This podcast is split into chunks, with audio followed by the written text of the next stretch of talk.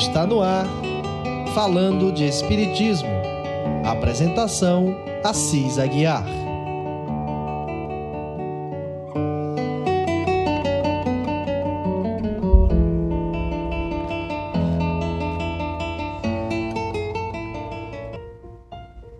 Olá, irmãos, amigos ouvintes da Rádio Ismael.net. Estamos para mais uma apresentação do seu programa Falando de Espiritismo, com a coordenação do nosso amigo David, né? O homem que controla o som, que faz os trabalhos da rádio, organiza aqui o programa. E eu sou Assis Aguiar, o seu companheiro desses momentos que aqui vamos passar. É, lendo essa obra, como já trouxe alguns capítulos antes, e quero pedir aos nossos irmãos ouvintes, amigos, que tenham um pouco de paciência, tipo, eu quero dizer, por o interesse nosso é de trazermos esse assunto que está bem é, explicado nesta obra. E eu gostaria de que fosse feito o programa sempre com até o final, pois cada apresentação é um capítulo e em cada capítulo vem um caso, uma explicação nova, uma orientação sempre dentro deste assunto que é magnetismo espiritual. E aqui estamos para mais um programa. Vamos lá. Hoje nós vamos trabalhar o capítulo número 3, que começa com o Kardec nos dando a seguinte informação: O espírito quer, o perispírito transmite e o corpo executa. É assim que acontecem as coisas. Né? Como funciona o nosso dia a dia? O espírito quer, o perispírito assimila, manda para o corpo, o corpo faz. Aí, saber como é esse mecanismo, só Deus sabe, né? Mas vamos lá. O magnetismo, isoladamente considerado, não pode ser definido como ciência. Ele está entrosado na fenomenologia supranormal como meio, como processo. Logicamente, o Espiritismo não pôde considerá-lo de outra maneira, quer em face dos ensinamentos dos Espíritos, quer em face dos princípios gerais do sistema. Já dissemos, com a comprovação do Dr. Bilot, de Leuze, do Poter e outros, que os magnetizadores pressentiram o mundo espiritual. E repetimos, agora, com apoio na autoridade Delane, de Delane, que o magnetismo foi o primeiro a fornecer meio de penetrar-se no domínio inacessível do amanhã da morte. O sonambulismo, descoberto por D. Puysigur, constituiu o instrumento de investigação do mundo novo que se apresentava. Mesmer afirmava que o fluido obedecia a leis mecânicas e que os efeitos do magnetismo eram exclusivamente de ordem física. Ao passo que a maioria dos magnetizadores viu nele um fenômeno espiritual sujeito a leis psíquicas e não físicas. Van Helmont não teve dúvida em afirmar que os espíritos são os ministros do magnetismo, mas referindo-se aos espíritos encarnados, materialista que nem Mesmer, né? Do mesmo modo, refere-se Louis Alphonse Carragné a resposta de um dos seus sonâmbulos quando perguntado se o magnetismo é uma propriedade do corpo ou da alma, é uma propriedade da alma. O corpo é a máquina por intermédio da, do qual ele se filtra. Entendemos, portanto, que os magnetizadores devem ser classificados entre os médiums curadores. Diz Kardec que todos os magnetizadores são mais ou menos aptos a curar, desde que saibam conduzir-se convenientemente, ao passo que nos médiums curadores a faculdade é espontânea e alguns até a possuem, sem mais terem ouvido falar de magnetismo. Entretanto, obteve Kardec as seguintes respostas às perguntas que, sobre o assunto, dirigiu-se aos espíritos. Kardec faz sete perguntas, nós vamos ver aqui as perguntas e as respostas referentes a esse assunto. A primeira pergunta: Podem considerar-se as pessoas dotadas de força magnética como formando uma variedade de médiums? Os espíritos responderam: Não há que duvidar. A segunda pergunta: Entretanto, o médium é o intermediário entre os espíritos e o homem. Ora, o magnetizador, aurindo em si mesmo a força de que se utiliza, não parece que seja intermediário de nenhuma potência estranha. É um erro.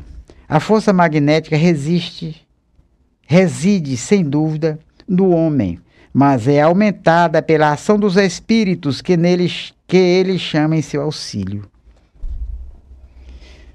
Se magnetizar com o propósito de curar, por exemplo, e invoca um bom espírito que se interessa por ti e pelo teu doente, ele aumenta a tua força e a tua vontade, dirige o teu fluido e lhe dá as qualidades necessárias.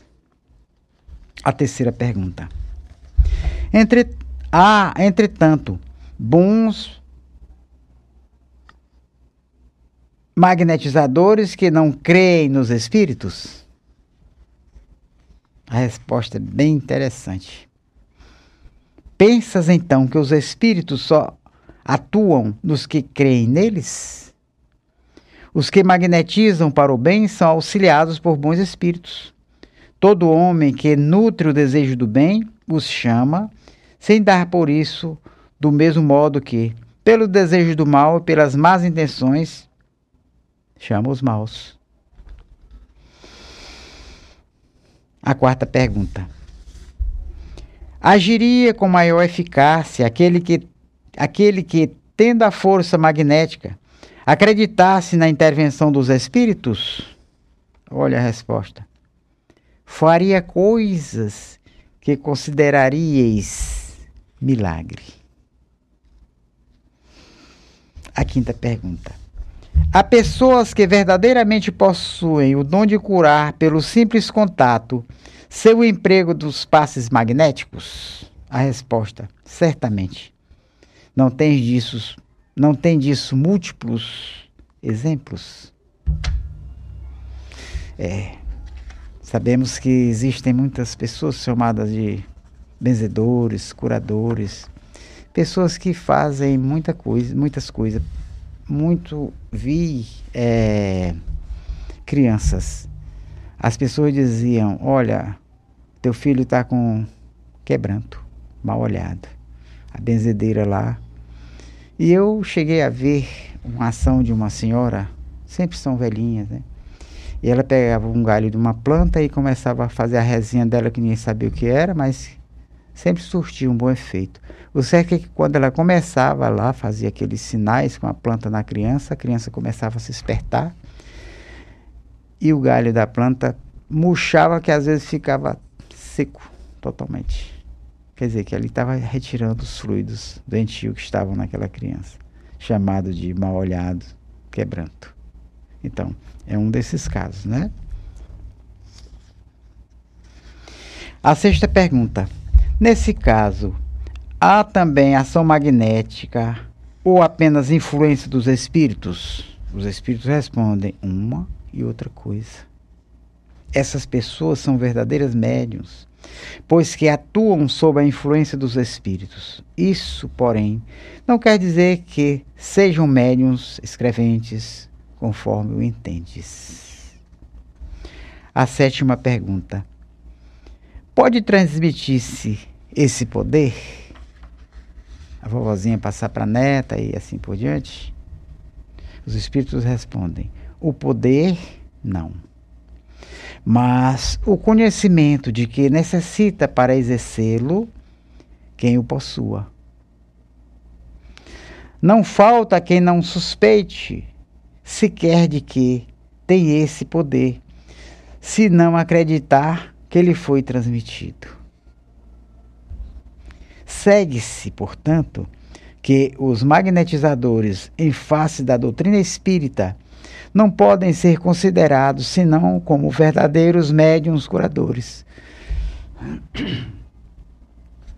Diz Austang, além do magnetismo mineral, vegetal, animal, existem o magnetismo humano e o magnetismo espiritual. O magnetismo humano consiste na concentração, por efeito da vontade do homem, dos fluidos existentes nele e na atmosfera que o cerca, e mediante os quais, a certa distância, ele atua sobre outro homem ou sobre as coisas. O magnetismo espiritual resulta da concentração da vontade dos espíritos, concentração por meio da qual estes reúnem à volta de si os fluidos, quaisquer que sejam, encerrados no ser humano ou disseminados no espaço, e os dispõem de modo a exercerem ação sobre o homem ou sobre as coisas, produzindo os efeitos por eles desejados. Muito bem explicado. A lição de Kardec é esta. A ação magnética pode produzir-se de muitas maneiras. Primeiro, pelo próprio fluido do magnetizador. É o magnetismo propriamente dito, o magnetismo humano, cuja ação se acha destrita à força e, sobretudo, à qualidade do fluido. O segundo, segunda lição. Pelo fluido dos espíritos, atuando diretamente e sem intermediário sobre um encarnado, seja para curar, para o curar ou acalmar um sofrimento, seja para provocar o sono sonambúlico espontâneo, seja para exercer sobre o indivíduo uma influência física ou moral qualquer. É magnetismo espiritual, cuja qualidade está na, na razão direta das qualidades do espírito. A terceira, pelos fluidos que os espíritos derramam sobre o magnetizador, que serve de veículo para esse derramamento. É o magnetismo misto, semi-espiritual ou, se o preferirem, humano espiritual. combinado com o fluido humano, o fluido espiritual lhe imprime a qualidade de que ele carece. Em tais circunstâncias, o concurso dos espíritos é a miúde espontâneo, porém, as mais das vezes, provocado por um apelo do magnetizador. São as explicações do Kardec, dos seus textos que fala dos fluidos. Essa distinção do magnetismo humano e do magnetismo espiritual, conforme a natureza do agente, se o homem ou o espírito é acertada. Entretanto, atendendo à natureza do fenômeno e à maneira pela qual ele se produz, consideraremos em o nosso trabalho como espiritual a ação magnética, quer ela provenha do homem, quer provenha direta e exclusivamente dos espíritos. Por isso o título dessa obra, né? Magnetismo espiritual. Esse modo de proceder não é, como se poderá supor, arbitrário e sem fundamento. Além dos ensinos dos espíritos acima transcritos, de Kardec, pelos quais se verifica a intervenção e a assistência das entidades desencarnadas junto aos magnetizadores humanos, há ainda a considerar a própria lição de Rostang nos seguintes termos: Tudo quanto pela ação do magnetismo humano, o magnetizador pode fazer com outro indivíduo, podem-no igualmente pela ação do magnetismo espiritual os espíritos, já que estes atuam com maior discernimento e mais ciência do que o homem sobre o homem e nas condições necessárias à obtenção dos efeitos que queiram produzir, dos resultados que desejem alcançar. Porém, podem, como o sabeis, graças à ciência espírita, fazer que o paciente sinta pancadas ou dores que aparecem ou desaparecem à vontade dos operadores invisíveis. Também sabeis, por numerosos fatos observados em todos os tempos e agora mesmo, como são sentidas essas pancadas, essas dores. Devemos ainda explicar-vos a ação do magnetismo sobre o espírito do magnetizado.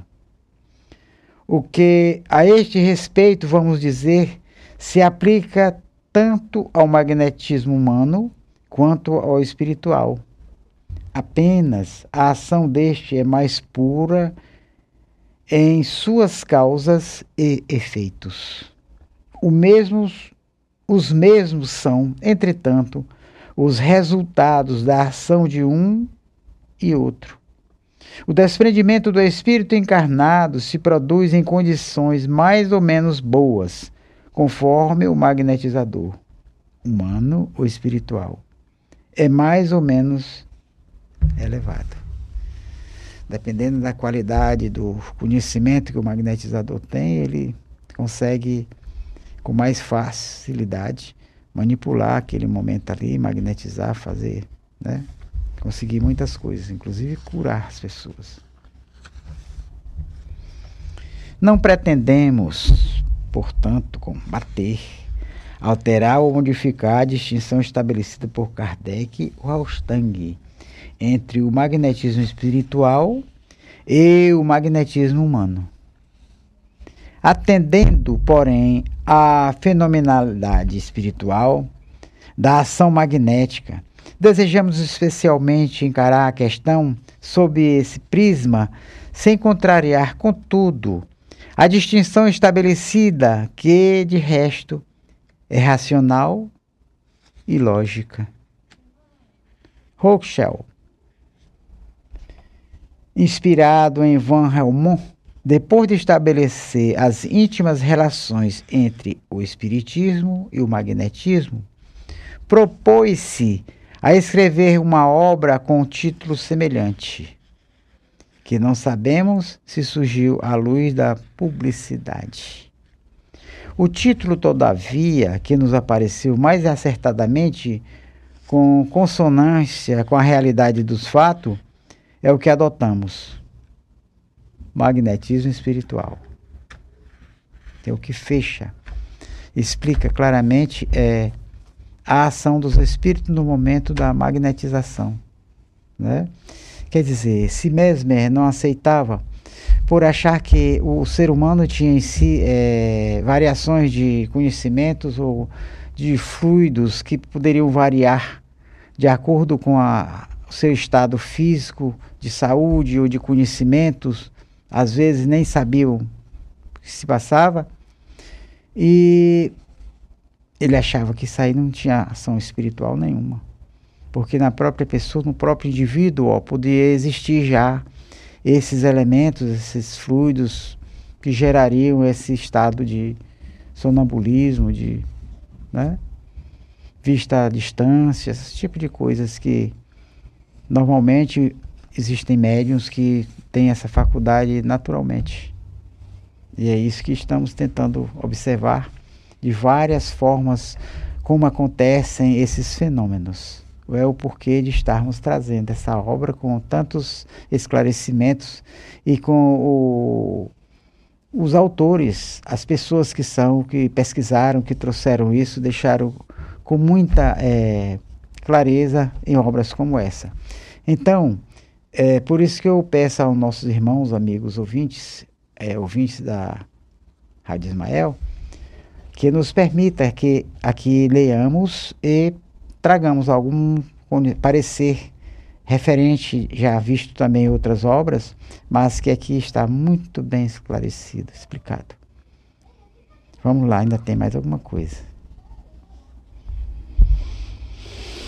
Repeliram o magnetismo, porque viram nele uma filosofia transcendente. E suspeitaram de uma causa sobrenatural, a expressão de que se tem abusado por ignorância ou má fé. A repulsa abrangia por igual o Espiritismo, que o aceitou como fenômeno natural e que deve agora prosseguir nas pesquisas que conduzirão o magnetismo ao seu verdadeiro lugar. Cumpre que, de coração desnublado de paixões e preconceitos, estudemos e compreendamos as leis divinas, que tais são todas as leis naturais.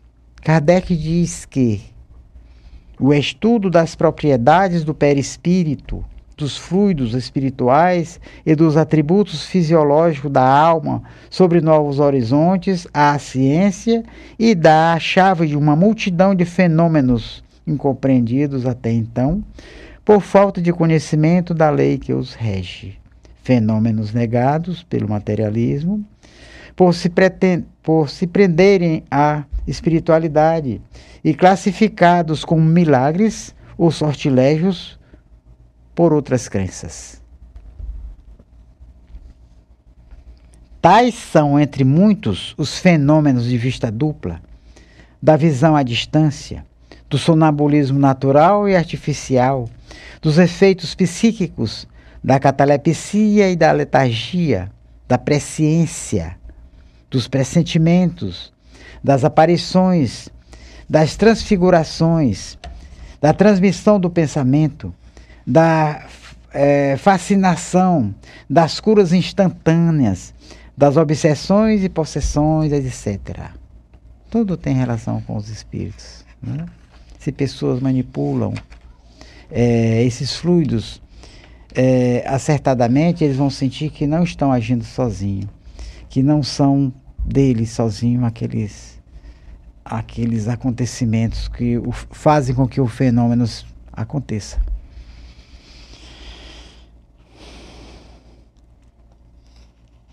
Se faz se creia na possibilidade de certas coisas consideradas por alguns como quiméricas, também impede que se creia em muitas outras, das quais o Espiritismo demonstra a impossibilidade e irracionalidade. Kardec trabalha é, em a sua obra Caráter da Revelação Espírita. Resulta, portanto, de tudo quanto vem exposto, que o magnetismo repousa sobre as propriedades e sobre os atributos da alma, devendo ser, por isso, classificado entre os fenômenos de ordem psíquica ou espiritual. O espírito quer, o perispírito transmite, né? E o corpo executa. Eis a síntese do mecanismo de toda a ação magnética. A vontade de fazer o bem parte do espírito, que o deseja e o quer. Essa vontade é determinada ao perispírito, órgão sensitivo do espírito, corpo fluídico que o envolve, e que é o intermediário das suas manifestações, agindo no duplo sentido de força centrífuga, centrífuga e centrípeta. Isto é, recebe do exterior e transmite ao espírito, e recebe deste para transmitir ao exterior. A execução é feita por intermédio do corpo físico, que emite os fluidos do perispírito. O espírito, a vontade, o perispírito, o fluido e o corpo físico são, pois, os elementos integrantes do fenômeno magnético. O magnetismo, portanto, vem a ser o processo pelo qual o homem, emitindo os fluidos do seu perispírito, age sobre outro homem, bem como sobre todos os corpos animados ou inanimados. Eu gostaria de é, repetir esse pequeno tópico aqui, que por sinal foi o último que fechou o nosso assunto de hoje, explicando bem claramente o que é o magnetismo. Portanto, vem a ser o processo pelo qual o homem, emitindo os fluidos do seu perispírito, age sobre outro homem, bem como sobre todos os corpos animados e inanimados, produzindo fenômenos de toda a natureza, como vemos, né? de transporte, de. É, o passe magnético, fazendo curas, é, transmissão de pensamentos, é, é, como digo, uma série de fenômenos que só o Espiritismo vem nos trazer com clareza como acontece, como estamos vendo aqui nessa obra. Eu espero que tenhamos oportunidade de, sempre que aqui estivermos, trazer, sim, é, cada vez mais clareza sobre esses magnetismo, o que, que é isso, como acontece, por que pessoas magnetizam outras, por que pessoas têm a facilidade de, da presciência, certas coisas ficam assim, e muitos têm esse tipo de conhecimento ou desperta em si essas qualidades que são admiradas e que muitas pessoas, alguns alguns tempo atrás, bem sabemos que eram perseguidos, eram tidos como bruxos, como feiticeiros, como mil coisas. E acabavam sendo sacrificados de, das formas mais cruéis que é, podia haver. Né? Bem sabemos, não vou falar aqui porque sabemos que existiam essas formas de perseguir as pessoas médiums que tinham, é, eu não vou dizer dom, mas traziam em si a, a facilidade de, de lidar com é, situações difíceis, como principalmente que é a que mais as pessoas buscam curas, explicação para certos tipos de é, obsessões, é, de chamam de vida azarada, que é uma série de coisas. Isso aí nós não vamos é, tratar aqui. Mas quero dizer aos nossos irmãos, amigos ouvintes da Rádio Ismael, que temos alguns amigos que participam. Daniel Gonçalves, né? amigos Votuporanga, São Paulo, obrigado pela sua participação. Esperamos que Continue a nos ouvir, pois todo o final, na sexta-feira, desse horário, estaremos aqui trazendo dessa obra. Com certeza eu vou passar todinha para os nossos irmãos ouvintes. É maravilhosa essa obra, não é? Sempre no sábado, nesse horário, certo? Eu não vou dizer o horário que é, porque sempre tem outros lugares que tem fuso horário diferente. E assim a gente não pode dizer, mas normalmente é de 18 a 19, 18 a 45, dependendo do, do texto. E assim que Jesus Cristo, nosso irmão maior e mestre, nos abençoe, nos abrace e muito obrigado pela audiência. Continue com a Rádio Ismael. Até a próxima. Você acabou de ouvir Falando de Espiritismo